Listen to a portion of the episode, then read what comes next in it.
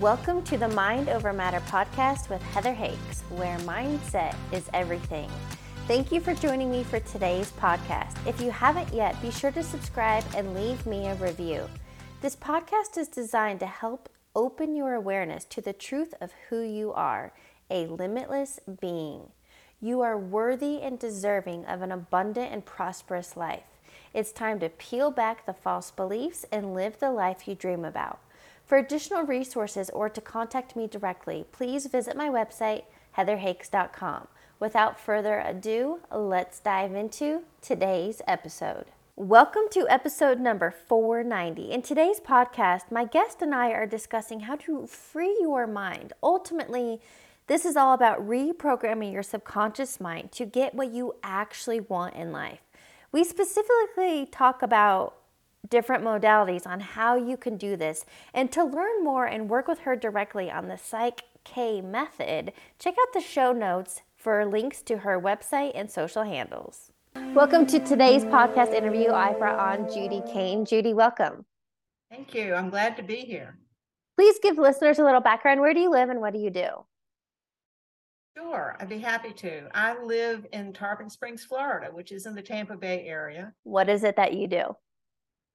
And I help people rewrite their subconscious self-limiting beliefs. Take out their head trash, if you will. Yes. Well, and I'll just be blunt only because I feel like this is so timely. And that's why I love life synchronicities. I truly don't believe in coincidences, but I believe everything is this free-flowing dance if we allow it. And I feel like our conversation is so timely because I literally just got off a call with somebody seeking coaching, seeking guidance, because she's in such a mess. And it's what I call I'll just say it, mental fuckery. She's in this headspace. It's so much chaos, which is leading to worry and anxiety and self-doubt and procrastination and all this junk. And I teach and preach and truly believe that the mind is the cause of every effect in our life. Oh, absolutely. I totally agree with you. Well, okay. So, and I definitely want to talk about the subconscious mind, but a metaphor analogy I always use is kind of our mind is a garden, and the thoughts we think are the seeds we plant, and ultimately we reap what we sow, right?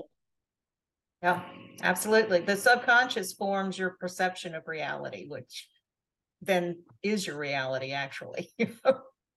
But then what about those people who, I love how Abraham Hicks says, stop arguing for your limitations. Anything with Abraham Hicks in it, for sure. I don't think you need to argue with them, but there are opportunities for changing them, right? Because they don't always support your conscious goals. So if you're not achieving your conscious goals, you've got these beliefs that are competing with that and not supporting. And so I'm so visual. The visual I always like to use is what you just said, the conscious mind. So if we think of an iceberg, right? Our conscious mind. Now, I'm just going to explain what I understand. I'd love for you to deep dive. But ultimately, the conscious mind, 5% of the picture is where we have our desires, our goals, our wishes, our hopes, our dreams, right? 5% of our mind, the creative mind. But below the surface, our subconscious mind is 95% running the show. So what you're saying is let's talk money, right? I think that's the easiest one for people to grasp. If you have a desire for more money, which really you're just seeking freedom, right? But if you have a desire for more money and you are broke, in debt, going through life's motions, no matter what you do, you can't seem to get ahead or get your head out of water, right? Right. So in that scenario, can you please explain how your conscious desire more money, but your subconscious programming, debt, lack, fear, whatever it is around money, is creating this disconnect and ultimately a mess? Pardon the interruption. If this content is resonating with you, please be sure to leave a 5-star review. I want to offer you some additional resources. Visit my website, heatherhakes.com, and sign up for my free video training on how to reprogram your subconscious mind. I also offer one-on-one coaching. I will help you create clarity and a roadmap so you can live the life you dream about. Best part, everything I teach you can start implementing right now. To learn more and apply, visit heatherhakes.com. Now, back to regular programming. Sure, I'd be happy to. Money is one of the most interesting topics when I am working with people.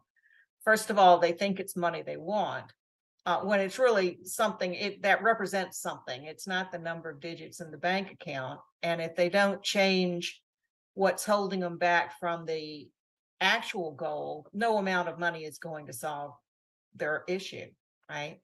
But we get so many conflicting messages when we're growing up. We get most of our subconscious by the time we're 7 years old. And we're just little sponges walking around, absorbing all the beliefs wherever we land. The society measures most people's success in terms of money. So it's important to make it. You think it's important to have it. You think it's necessary for all the things that you want. At the same time, you're told you have to work really hard for it, or it doesn't grow on trees, or it's the root of all evil, or you shouldn't have more than you need, or you don't want to be like those people who have too much of it. So there are all these things that are conflicting just about money itself.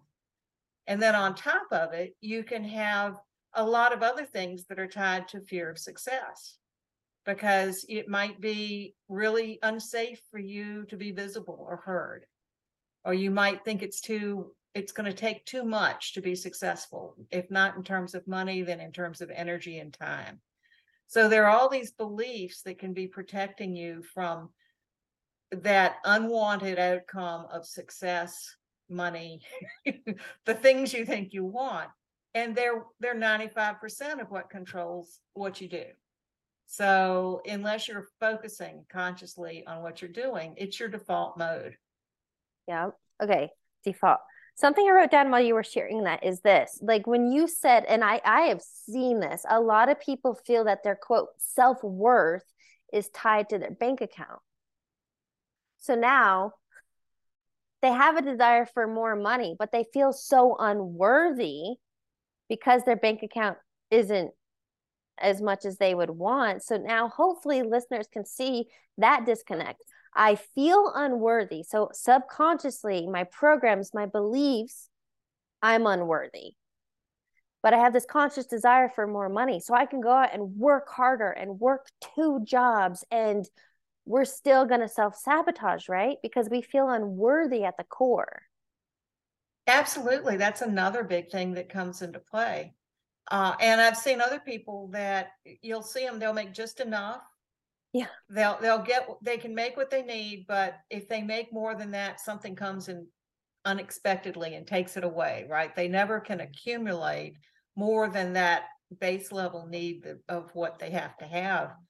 And frequently that's a belief that it's not okay to have more money than you need. And could be because it's dangerous to have too much money. It could be because you don't deserve more money. There are a lot of reasons for that, but it's an interesting situation I've seen with so many people. Well, I think here's a great example to give. 70% of lottery winners blow it all, lose it within the first 3 to 5 years. So somebody with a programming, I love how Ed Milet talks about it as like a thermostat. So if our internal thermostat, our belief system is set at 75 degrees, that's where we're worthy, that's, you know, quote, comfort zone. But life happens outside of us to better that, to bring it up to 90 degrees, 100 degrees. Now we're outside of our comfort zone. It doesn't match the beliefs. And that's why people squander the money, because they need to get back down to their 75 degree. Okay, can we talk about this? Because then I kind of want to talk about, well, how do you change this, right? I believe the first step is change is becoming aware. So we know, you know, something I offer on my website is what I call the life assessment. And that's just a free resource to give people, you know, where are you dissatisfied? Is it money, relationships, at work, the mental health piece? And I see often, especially lately, a ton has come through. You know, it's on that life assessment. It's a scale 1 to 10, 10 totally satisfied, wouldn't change a thing, 1 miserable. And people's romantic relationships are coming through and they're ranking them at a 1. So can we talk about subconscious programming as it relates to relationships? Oh, yeah, that's always interesting. I've worked with people frequently where they have a pattern, and we're always talking about patterns here. One situation doesn't mean you've got subconscious beliefs that are working against you, but when it's a pattern, if you have the same pattern in your romantic relationships, you need to look to see what might be causing that. And, sometimes it's just copying what you've seen when you grow up, right? It's the relationship that might not be good, but it's what you're comfortable with. And you don't, people don't like to get out of their comfort zones very often. Yeah. But if this relationship is not supportive, is not loving, then there's probably some self-worth beliefs of your own that are not showing people how they need to be treating you. It's the priorities you set, the boundaries you set, that your willingness to put your stuff aside and only pay attention to somebody else's. A lot of those beliefs come in there. And when you're in a relationship, even if the other person is not doing what you think they're doing, if that's the way you see it, it's your reality. And you're responding back to them based on that reality, which they then respond back to you. So you've got to change the way you're relating to the other person to hope for a change in their response. Okay, there's so much I want to break down here. Okay. Even what you were just sharing is, I've heard it lately referred to as the mirror principle, that life is literally a mirror. So our internal state is projected externally. So look, if we have those beliefs, conscious and subconscious, not worthy, not enough, that's why the external, the mirror, the bank account is showing our worthiness scale, right? Yeah. I love how, and I first heard this through Dr. Joe Dispenza, but he says, we don't attract what we want, we attract what we are. And I think that's another thing of showing that, okay, if our perception is creating reality, it's not about changing relationships or changing jobs or whatever. Because trust me, I chased that shiny object syndrome. I realized I was the common denominator. And until I change, and I'd love to give, rather than hypotheticals, I'll give a real life example, my own personal one. So I don't know when I finally hit this, maybe like 29 or 30 years old. I was at a Tony Robbins event where we were at the end of Leadership Academy going through this guided meditation, like it was deep. And for me, I'm very visual. And so I had this whole scene come in. It was amazing.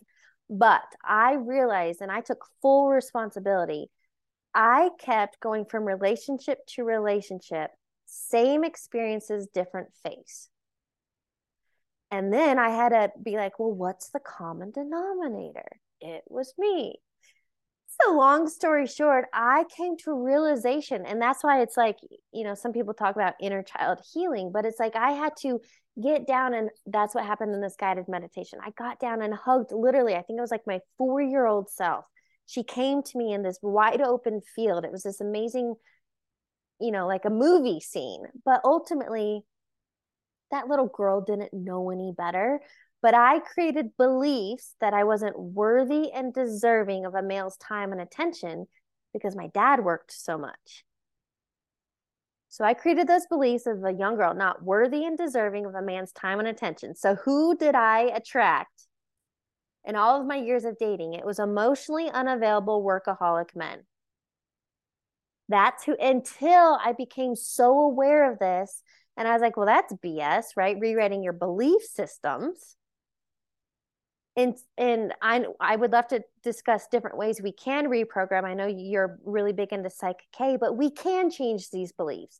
And when we change our beliefs, we change the outcome. What is another common theme you see with individuals? I know here are some big symptoms I see, and I believe that these are symptoms of our belief system. So symptoms are self-doubt, imposter syndrome, procrastination. And people think, well, I'm not good at time management. So can we talk about these symptoms versus the real true cause of the pain points? Sure. And this is something I like to talk about when I give presentations of some of the clues that you can look for if you've got subconscious beliefs working against you.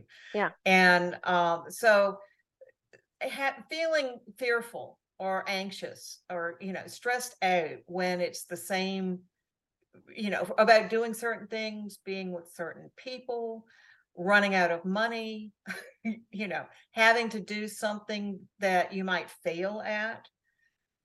You know, there's a lot of fear that I see out there. And so feeling, you know, and the root of that is feeling safe.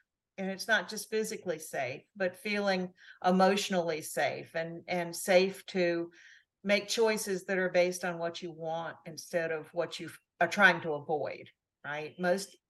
Many people's lives are based on what they don't want to happen. They don't want to run out of money, so they go for the promotion, or they go for the job they don't love because it pays more, or they get in a relationship with somebody that might not be their first choice, but they are pretty sure they won't get rejected. You know, I mean, it's like they're going for things that seem to be safe to their subconscious, even if their conscious mind isn't aware of it. So that's one set of symptoms, is all the times you feel anxious when you think about doing those things, or, you know, when you feel shame or guilt on a regular basis, that can feeling not, you know, that is usually tied to being not worthy, you know, so your self-esteem and what you believe other people value you for. So those are, you know, where your priorities aren't straight, where you don't set boundaries, where you're in the non-reciprocal relationships, where you can't accept praise, you can't talk about what you do well. If you're uncomfortable taking a compliment, you know, if somebody says you did a great job and you say I was lucky, or it was the team. Oh my gosh. You know, and surely if you're with a team, certainly it was a team effort, but if you can never accept compliments or praise for something that you've done, that's a symptom that your self-worth is probably not what it would be helpful to be.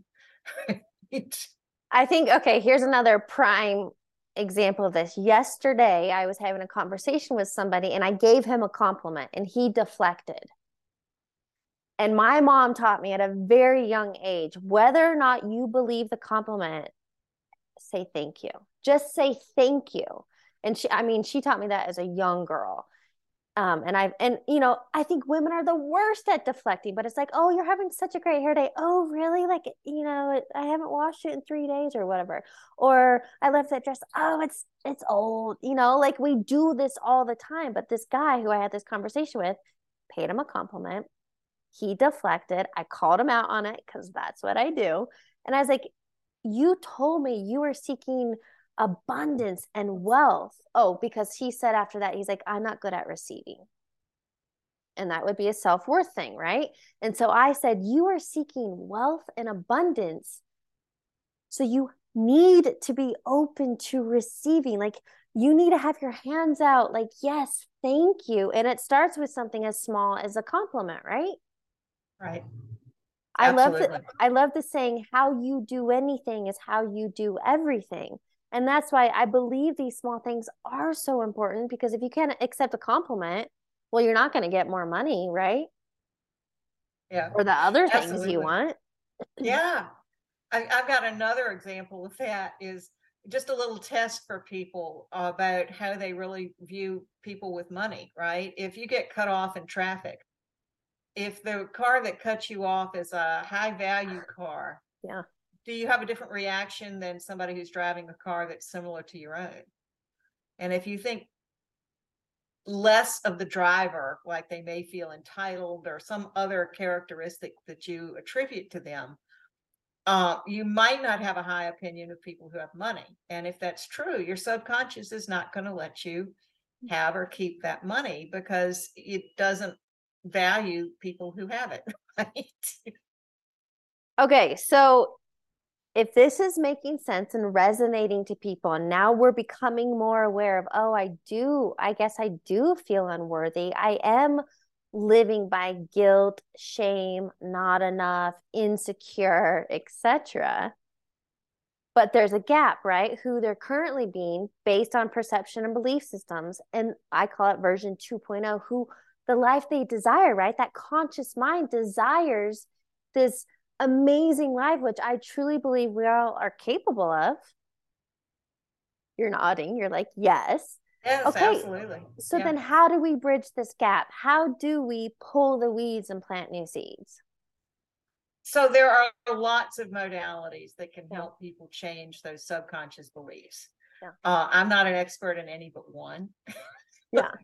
Well, before we go into PSYCH-K, because that's yours, can we talk about the different modalities? Because maybe somebody's been like, oh, I've heard of that. I didn't know that was reprogramming. It's not my area of expertise. I can throw out hypnotherapy is one way of doing it. Yep.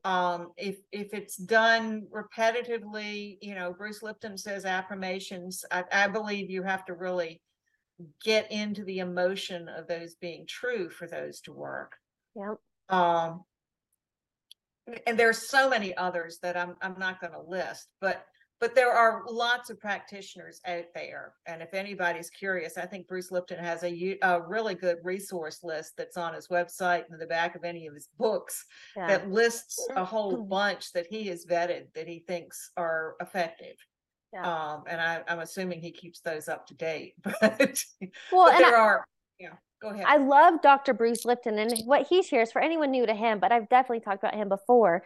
He wrote The Honeymoon Effect and the Biology of Belief. So he was this guy, wasn't he, like in his 40s, miserable, right? Like he was living a miserable life, but he's a scientist at heart. And he was a professor at college and teaching these things. And he had his own aha moment.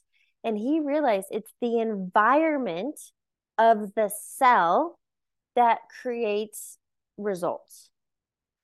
And he was like, wait a minute, but don't we have like 100 trillion, 100, whatever. There's a big number.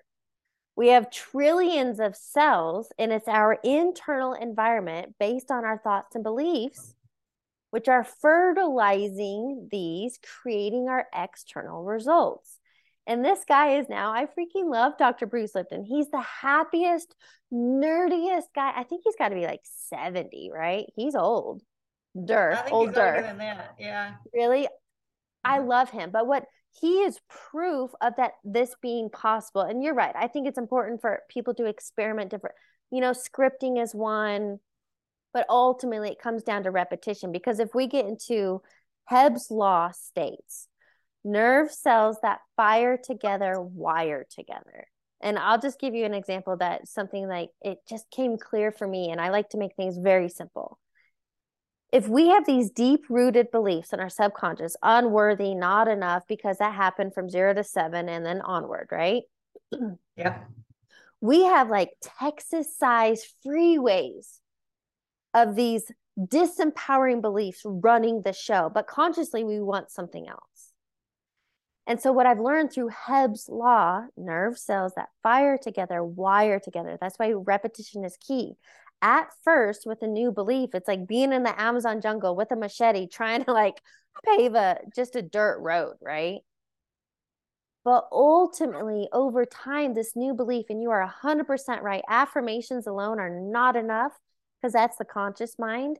But when you combine that thought and the feeling, like you embody it, then that Amazon jungle with the machete turns into this new Texas-style freeway. Right? That's how I see it. That's just what works for me. So ultimately, what we're telling people is become aware of these disempowering beliefs keeping you stuck.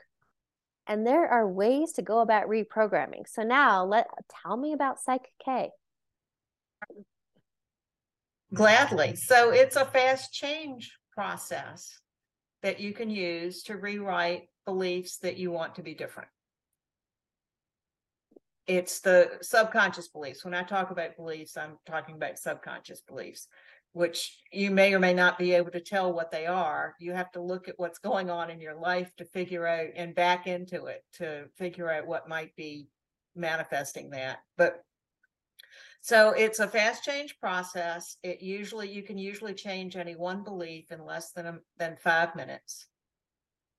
It's based on the clients that I work with. We call them partners, but the clients are fully awake and aware. So they're not in some, you know, other state when they're doing this. And the people who, I'm called a facilitator. So I'm not affecting the change. I'm facilitating the change. The person is changing what they want to change. They pick the belief they want to be true, you know, and you get in certain postures that are more easily enabling a whole brain type of a state where you're balanced and open to being able to change this energy. So you're not doing, you know, which they're just different postures that you're doing to make it more accessible to get to the subconscious. You use muscle testing to communicate with the subconscious to figure out what's in there. Do people know what muscle testing is? Well, I do. The one that I know, isn't it through like kinesiology when you stick your arm out and you're like, yeah. And so that's just, if you're stronghold, then that is true for you. If it goes limp quick, then no. Yes. So you use it to see if an emotion stresses out your subconscious, or if your subconscious believes a certain statement, or if an answer is yes, no. So yeah, that's what we use it with. And when I work remotely with people, I do the muscle testing for the person, which works. So that's how you can tell if they get freaked out when they think about, you know, money. If you muscle test and it's a weak response, it means your subconscious is freaked out about it. It's not just a conscious story you're telling yourself. And that's something that you can work with PSYCH-K to change. Or you can have affirmation style statements of, you know, I deserve to be loved and cherished in this relationship, right? Yeah. If your subconscious doesn't believe it, it will be a weak response. So you rewrite it so that it does believe that. So that's how you go about that process. This just came to mind, EFT tapping, and that's maybe more mainstream that people may have heard of, but tapping is using affirmations, tapping on the different meridian points, right? To also kind of reprogram. So I just want people to know there's so many ways to go about this. Absolutely. But if you're just reading, I am wealthy, but you feel broke, it is never going to work. Right. Absolutely. And ultimately, you know, I love using the metaphor, like how often do we update our phones? The OS, operating system, often. 'Cause like my phone just did another one. It's at 16 point something. So it's had many upgrades and updates, but it's like when I feel most people are living life on autopilot, right? Living life by default, where I offer you can live life by design. So I would love to hear from you. What even made you get into this work? And can you share some beliefs that you were able to rewrite through PSYCH-K and how that changed in your life? Sure, absolutely. I have a background in IT management, and I did not have much exposure to anything that you would call outside the mainstream. You know, I didn't disbelieve. I just had not much exposure. I'd heard of acupuncture and assumed it worked because they've been using it for centuries, and why would you keep doing something if it didn't work? Right? So, you know, I tend to think in the possibilities, but I didn't have any exposure. And when I was married to my second husband, he had a lot of friends who were doing all sorts of energy work, which was a whole new area for me to be exposed to. And at one point in time, it was, you know, he had a physical pain, and I don't even remember what it was. But one of his friends said, would you like me to help you with that? And he said, sure. And they worked with it where I could see and hear what they were doing.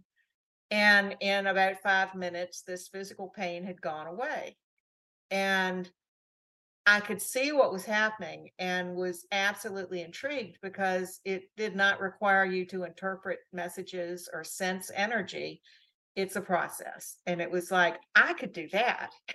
It didn't seem to require special gifts to be able to do this. And so that was when I decided I wanted to learn more about it. And in 2011, I took the first workshop, and then I quickly followed with every possible workshop that they offer, because I was just fascinated with the possibilities of what this can do for people.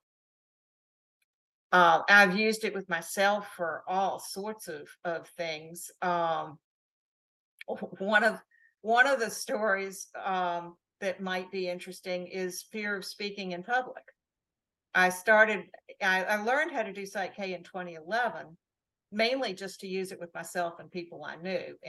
But it was so good, I thought I needed to share it with more people. So I started the business in 2014. And so I started networking, which I had never had to do before. Even the 30-second introduction was like, I'd get a little nervous waiting for my turn to say the thing, and worried that I wasn't going to say it right and that everybody was going to be looking at me. And I got to where the 30-second intro was fine. And I was at one networking meeting, and a woman said, "I'm really interested in what you're doing. I have a web TV show. Would you like to be a guest?" And my mind is going, well, of course, yes. And my voice said, yes, of course, that would be lovely. Thank you so much. And inside there were some voices that were just screaming, because the idea of being on a TV show was just unnerving for me, right? But I went home and I worked on the panic, basically, that I was feeling, and went through a whole bunch of belief changes so that I would be ready to go on, on this set and do this. And as I was driving over for the show, I could feel there was just a little bit of anxiety left. So before I went into the building, I took care of that last little piece, and I was really glad I did, because there were 6 cameras, I think, focused on the 2 chairs.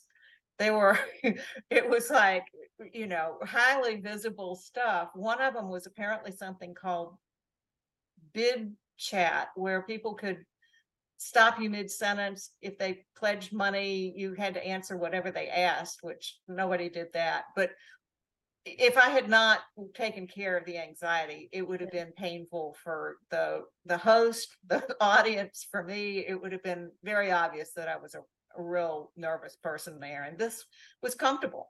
I looked at it afterwards. I was really pleasantly surprised at my composure. So that was a big one that I changed for myself. Was the underlying belief you didn't want to be seen? Sometimes you don't even need to know what the belief is. You definitely don't need to know where it came from with PSYCH-K. So it's a really gentle way of working with things that maybe were traumatizing from childhood or later, because you don't need to know. If you do know, I don't need to know. So you don't have to go back and find words to put there. You're just working with what is there now. Yeah. And you can work with the affirmation style statements as single beliefs, but you can also transform an emotion, which is a bucket of beliefs that you don't need to dissect. So when I was working with myself for this particular case, I was just transforming that panicked feeling that I had every time I thought about being on camera. Yeah.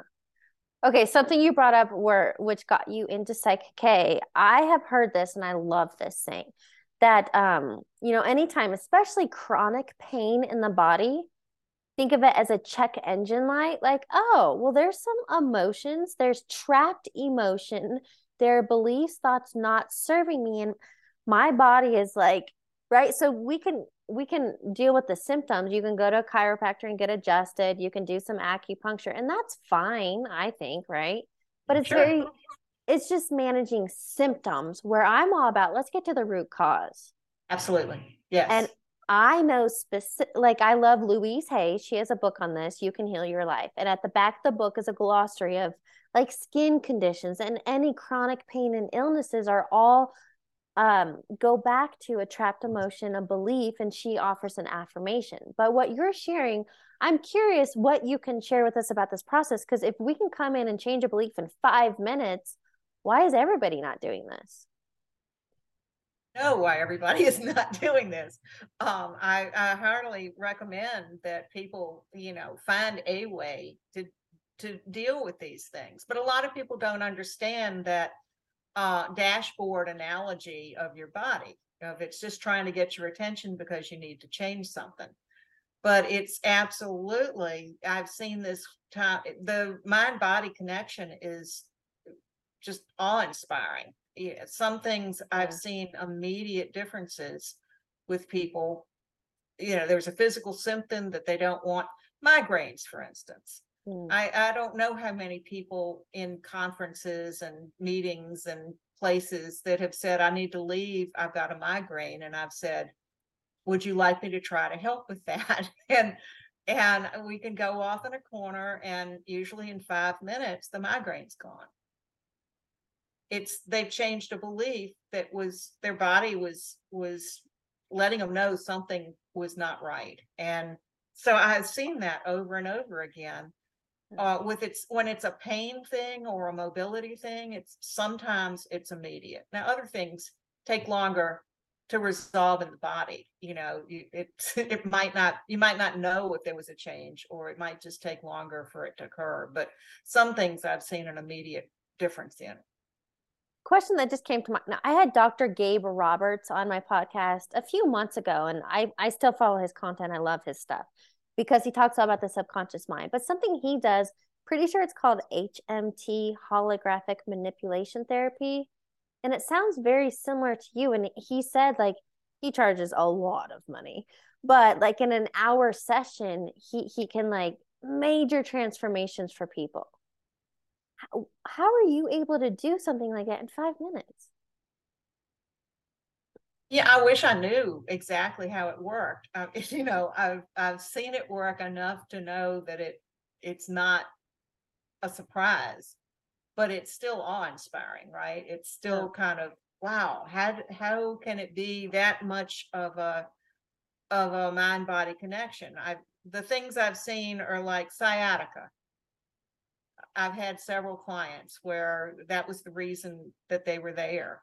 And it really didn't take a full session for that to be resolved. Or people with mobility issues where, you know, I haven't been able to raise my arm over my shoulder for 20 years.